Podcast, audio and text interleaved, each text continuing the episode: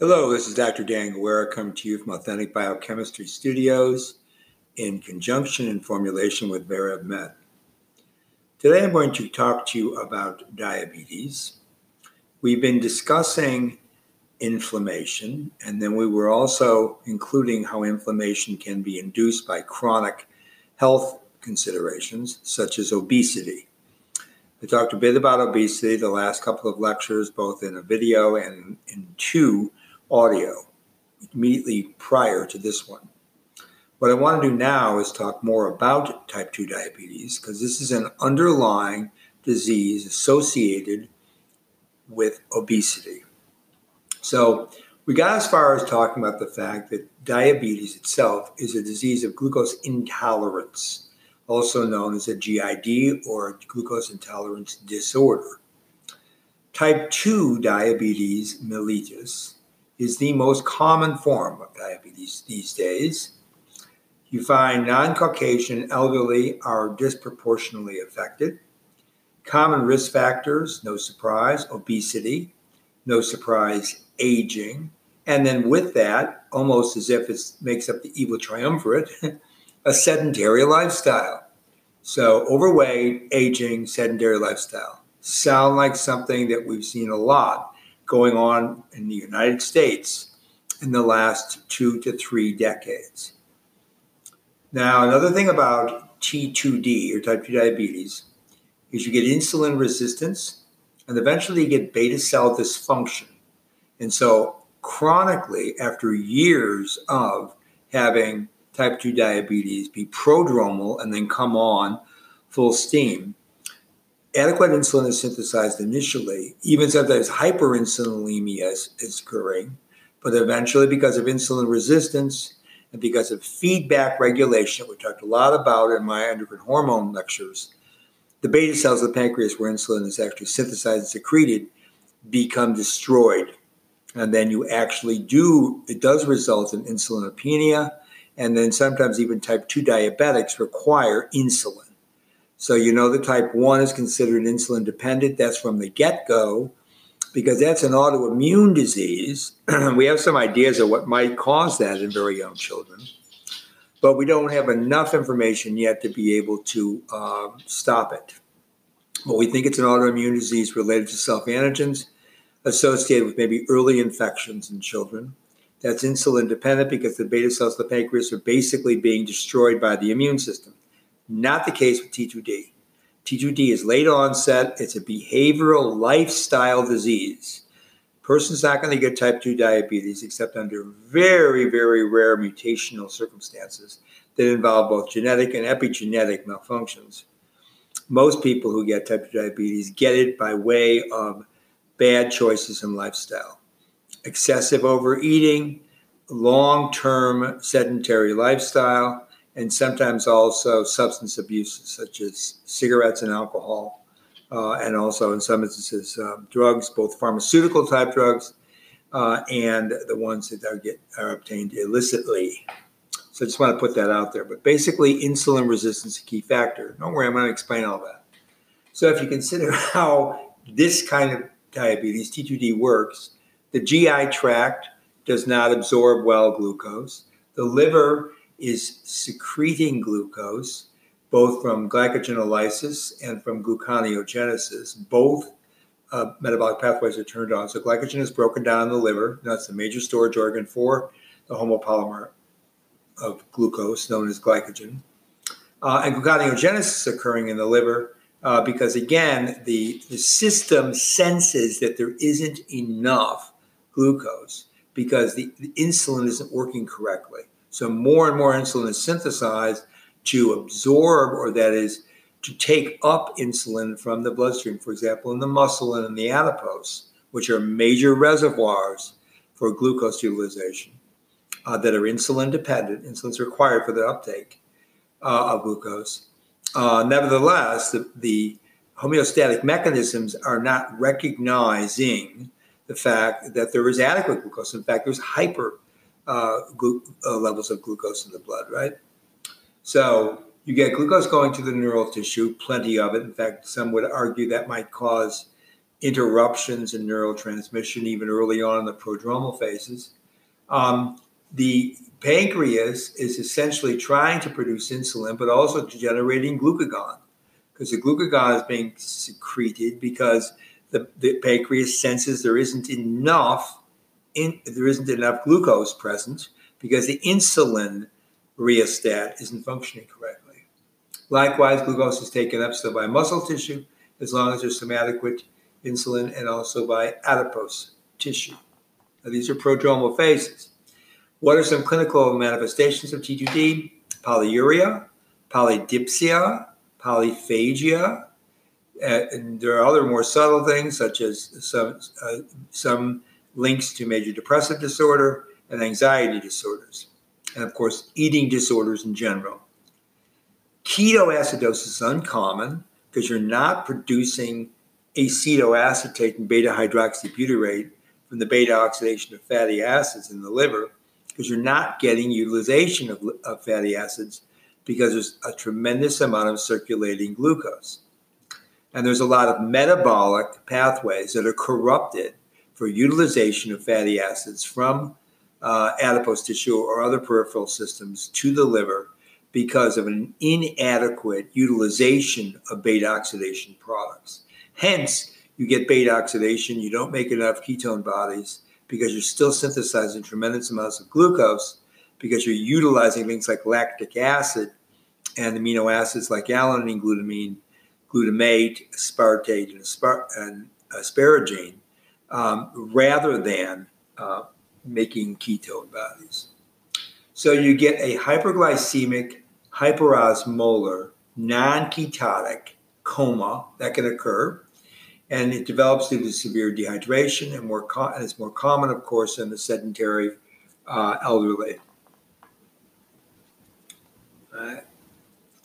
So there are a couple of other types of uh, diabetes I should mention real quickly. There's a genetic defect of the beta cells. It's also mature onset. I'm going to talk about later in a clinical case study. Uh, but that it, it, can happen in younger people, and that's called MODY or mature onset diabetes of the young. Okay, MODY. There are also genetic defects in insulin action, that is at the level of the insulin receptor or downstream from that. There are de- diseases of, in general, the exocrine pancreas. Remember, insulin is, is a component of the endocrine uh, role of that organ, but the exocrine role of that organ can also be corrupted, and that can lead to a type 2 diabetes or at least to a, diabe- a diabetic state. There are also endocrinopathies. I talked a lot about these. The fact that um, adipokines aren't, aren't functioning correctly. They're not synthesized uh, at the right levels and concentration, or the HPA axis is somehow corrupted. We talked a lot about that last couple of lectures. There's also uh, linkages to drug, other chemical, or infection induced diabetes. Uh, there's also, of course, gestational diabetes in pregnant women. So, gestational diabetes, or GDM, this is a disorder of glucose intolerance, again, of variable severity with onset usually during pregnancy, early on, in fact. It does resemble type 2 diabetes, most likely precipitated by the pres- uh, presence of excessive amounts of new, relative in concentration, placental hormones. And the management is usually through dietary uh, restrictions, uh, exercise during pregnancy, and then monitoring very closely the ratio of glucose to uh, ketone bodies. So there are ways to diagnose GDM. Uh, I'm not going to go through that, but it's a glucose tolerance test. But uh, there are plenty of techniques. So women that are pregnant are often given this test, and it's pretty easy to diagnose. Now, with diabetes in general, there's a pre-diabetic state, and so how is that normally characterized? It's, it's uh, thusly impaired glucose tolerance and impaired fasting glucose tolerance. Don't worry, we'll talk about this soon intermediate stages between the normal glucose metabolism and frank diabetes. So there's a spectrum or range. And it represents, there, there's also a representation of certain risk factors for the development of diabetes and, in fact, onset of cardiovascular disease. And these include things like, yes, obesity. So, one of the clinical manifestations and complications of uh, T2D is acute hyperglycemia, commonly caused by alterations in nutrition and sedentary lifestyle or inactivity, and inadequate use of anti-diabetic medications, of which there are, there are plentiful from uh, the pharmacy. Symptoms of acute hyperglycemia are polyuria, polydipsia, polyphagia, nausea, fatigue, and blurred vision. Now, these are rather general presentations, but if you get that cluster and you already have high levels of circulating glucose, it's a pretty good idea that you're becoming uh, hyperglycemic. And of course, hyperglycemic uh, individuals are more prone to infections from bacteria, viruses, fungi, and parasites. Chronic hyperglycemia can lead to systemic changes also over time and increase the risk of lots of other diseases, including T2D itself, metabolic syndrome, which has to do with elevation of blood pressure, and a, a beginning of glucose intolerance and insulin resistance.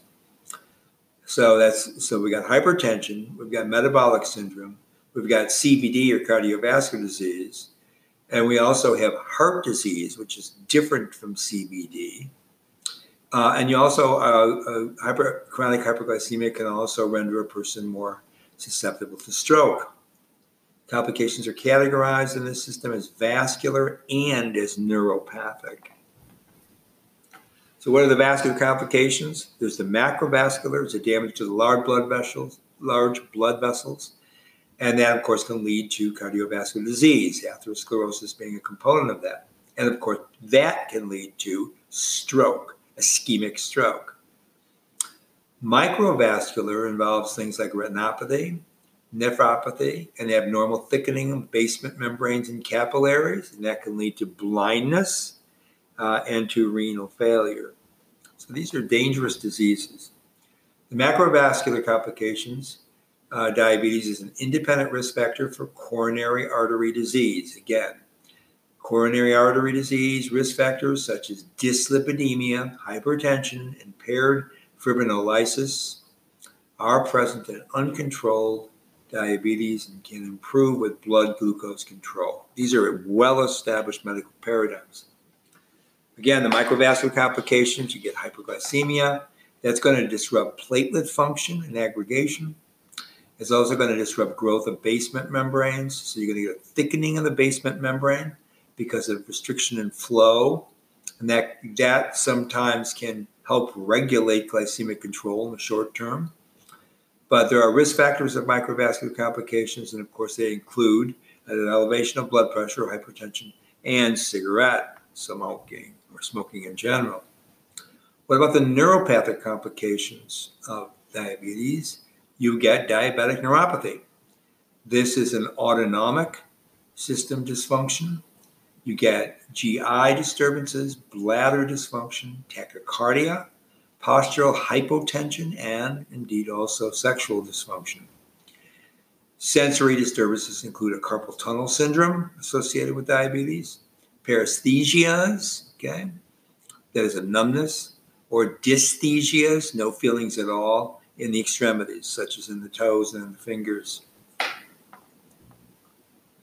Other neuropathic complications, excessive glucose, might interfere with myoinositol uh, and the inositol phosphate cascade in neurons in the CNS and the peripheral nervous system as well. And there might be a reduced synthesis of myoinositol in the peripheral nerves specifically. So, glycemic control can prevent or improve symptoms of diabetic neuropathy, but Again, very tight control, and that's not the only thing that has to be monitored. So, what about diabetes in general? If we look at it in the United States, how prevalent is it? First of all, it's a real huge age distribution. So, less than 0.2% of people less than 20 years old are diagnosed with diabetes. It's basically not a disease of the young. You only get up to about 2.6 to 2.8% of the total diabetes um, or prevalence of diabetes by age when you're in your 20s and late all the way till you're 40. It increases up to about 11% uh, when you are in your 40s to about 60. And then over 60, more than 24% of, of all prevalence of diabetes is occurring in people over the age of 60 in the United States. Now, this data I'm getting is from uh, the National Institute of Diabetes uh, and Kidney Dysfunction, so NIDIC is the name of it.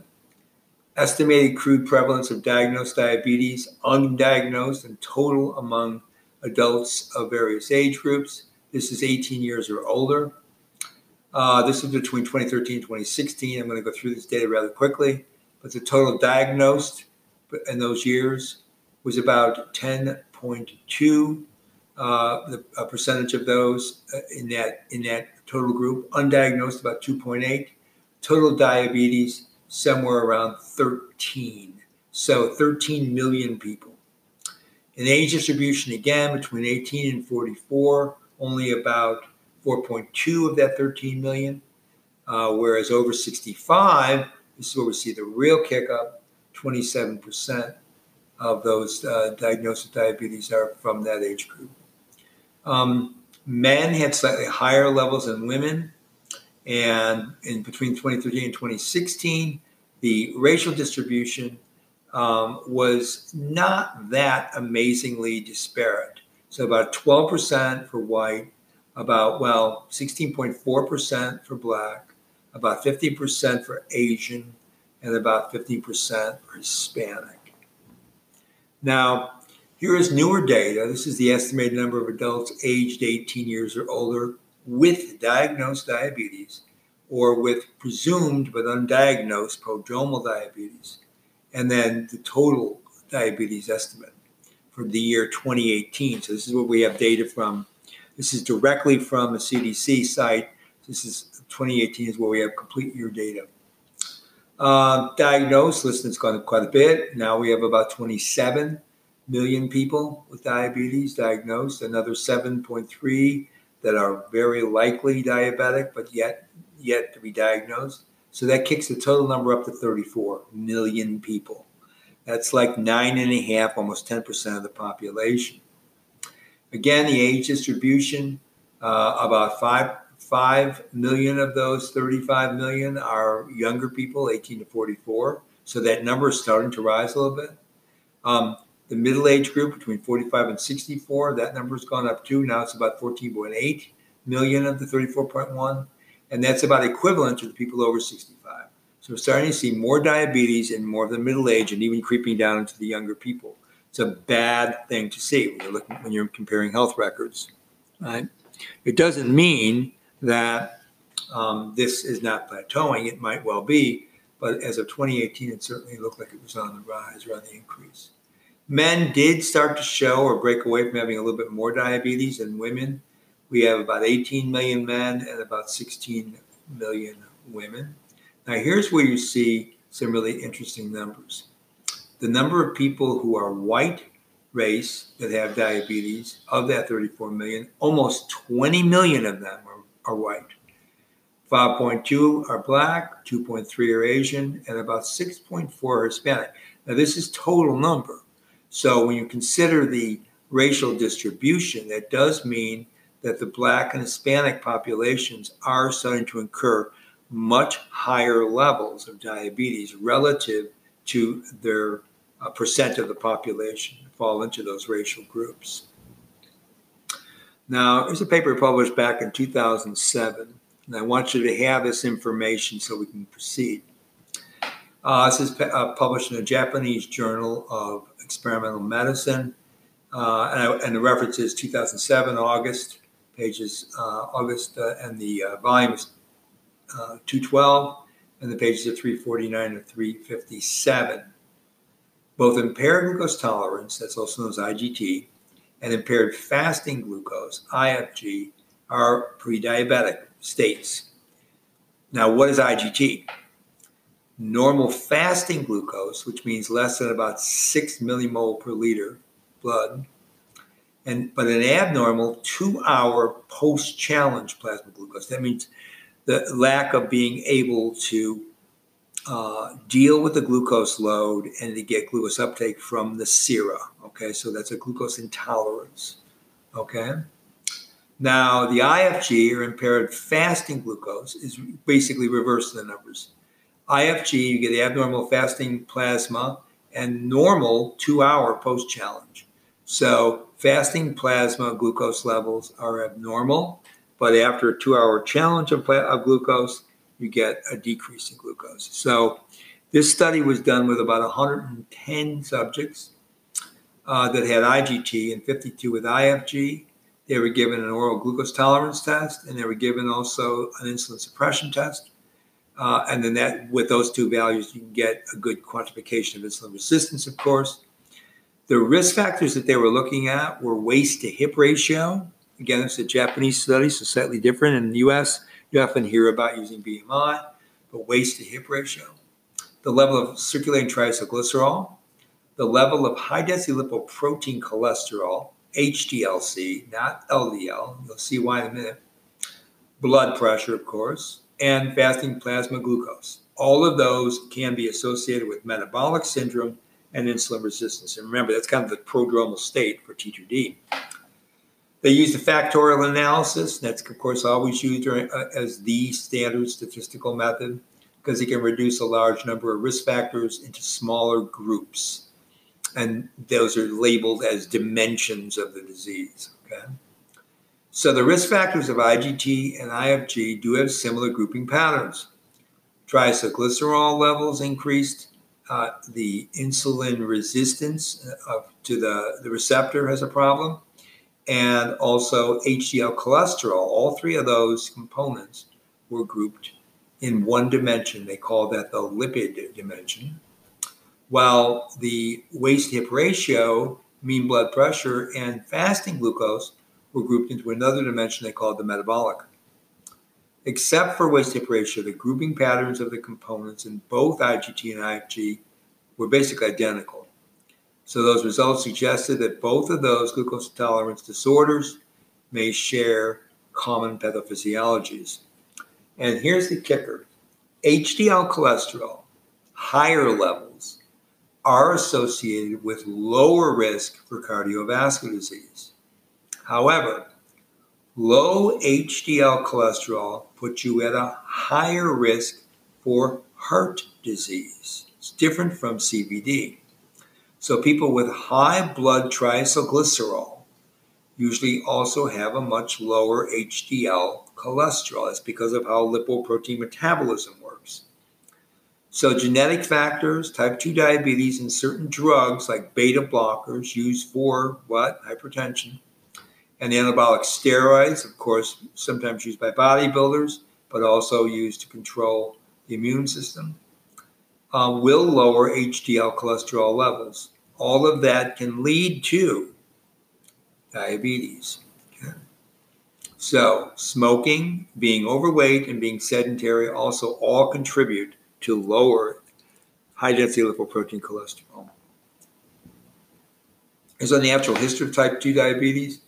So obesity uh, takes a, a, major component here in the prodromal stage. These pre-diabetic years could be anywhere from uh, 15 years out to when diabetes is, is diagnosed to as little as 10 to 5 years before diabetes is um, detected and diagnosed. The post-meal glucose tolerance test doesn't show a whole lot in the prodromal phase. Um, uh, but both it and fasting glucose levels are starting to rise. Once they get above a certain level, for fasting glucose above about 100 milligram per deciliter, and for the post meal or postprandial glucose tolerance test, if you get up of about 150, 160 milligram per deciliter, then you're going to be considered a type 2 diabetic. Insulin resistance comes up as a quickly prodromally so you're constantly becoming more resistant to insulin uh, binding to its receptor and doing downstream processing, such as glucose uptake. Even as back as far as 15 years before T2D is diagnosed. You also get out the the very common IFG and IGT phenotype, uh, biomedical phenotypes, and you get metabolic syndrome, all prodromal. You diagnose once you get the diabetes diagnosis, you start to see that indeed um, insulin resistance plateaus and remains very high. Okay, So this is basically the issue here. And so you get insulin resistance, and that because of that, your insulin response starts to decline, and then you're frankly just diagnosed with diabetes. Uh, so to cap off some of this epidemiological uh, understanding, environmental factors like hypernutrition, which leads to obesity, and then physical inactivity or sedentary lifestyle, is going to first of all accumulate as a presentation of insulin resistance and you're going to get IGT as another phenotype. Um, you're going to have hyperinsulinemia early on. You're going to get that tanking of HDL cholesterol, an increase in triglycerol. You're going to show atherosclerosis, and you're going to see hypertension. So remember, tanking of the HDL cholesterol means you're on your way to type 2 diabetes because that's how lipoprotein metabolism functions. It's not if you have a high level or a low level, does it mean that there's a healthy state? It depends on what disease, prodromally, and later on, fully fully pathophysiological response to disease, what the poise is for different lipoproteins. So diabetes onset starts about here. You continue on with that atherosclerosis, hyperglycemia, and hypertension. You get an ongoing hyperglycemia with time. Complications start to build in. You get retinopathy, nephropathy, neuropathy, things we just talked about. Uh, nephropathy, of course, has to do with kidney malfunction. Uh, and then you can get disability later on, and then finally, even death from type 2 diabetes. And then, and then the kinds of things that contribute to this are blindness, uh, high mor- morbidity there, renal failure, um, cardiovascular heart disease, and then ultimately, even amputations are sometimes administered before a person comes to uh, death caused by diabetes. Um, I'm going to talk next about the Framingham study. Uh, this was done with subjects between the ages of 35 and 64 with a 36 year follow up. They were looked at cardiovascular events like coronary disease, stroke, peripheral artery disease, cardiac failure, and then all CVD events. And they looked at men and women and they looked at a, rate per 1,000. They looked at an age adjusted risk ratio. So basically, I can tell you that um, cardiac failure really increases in women after the 36 year study.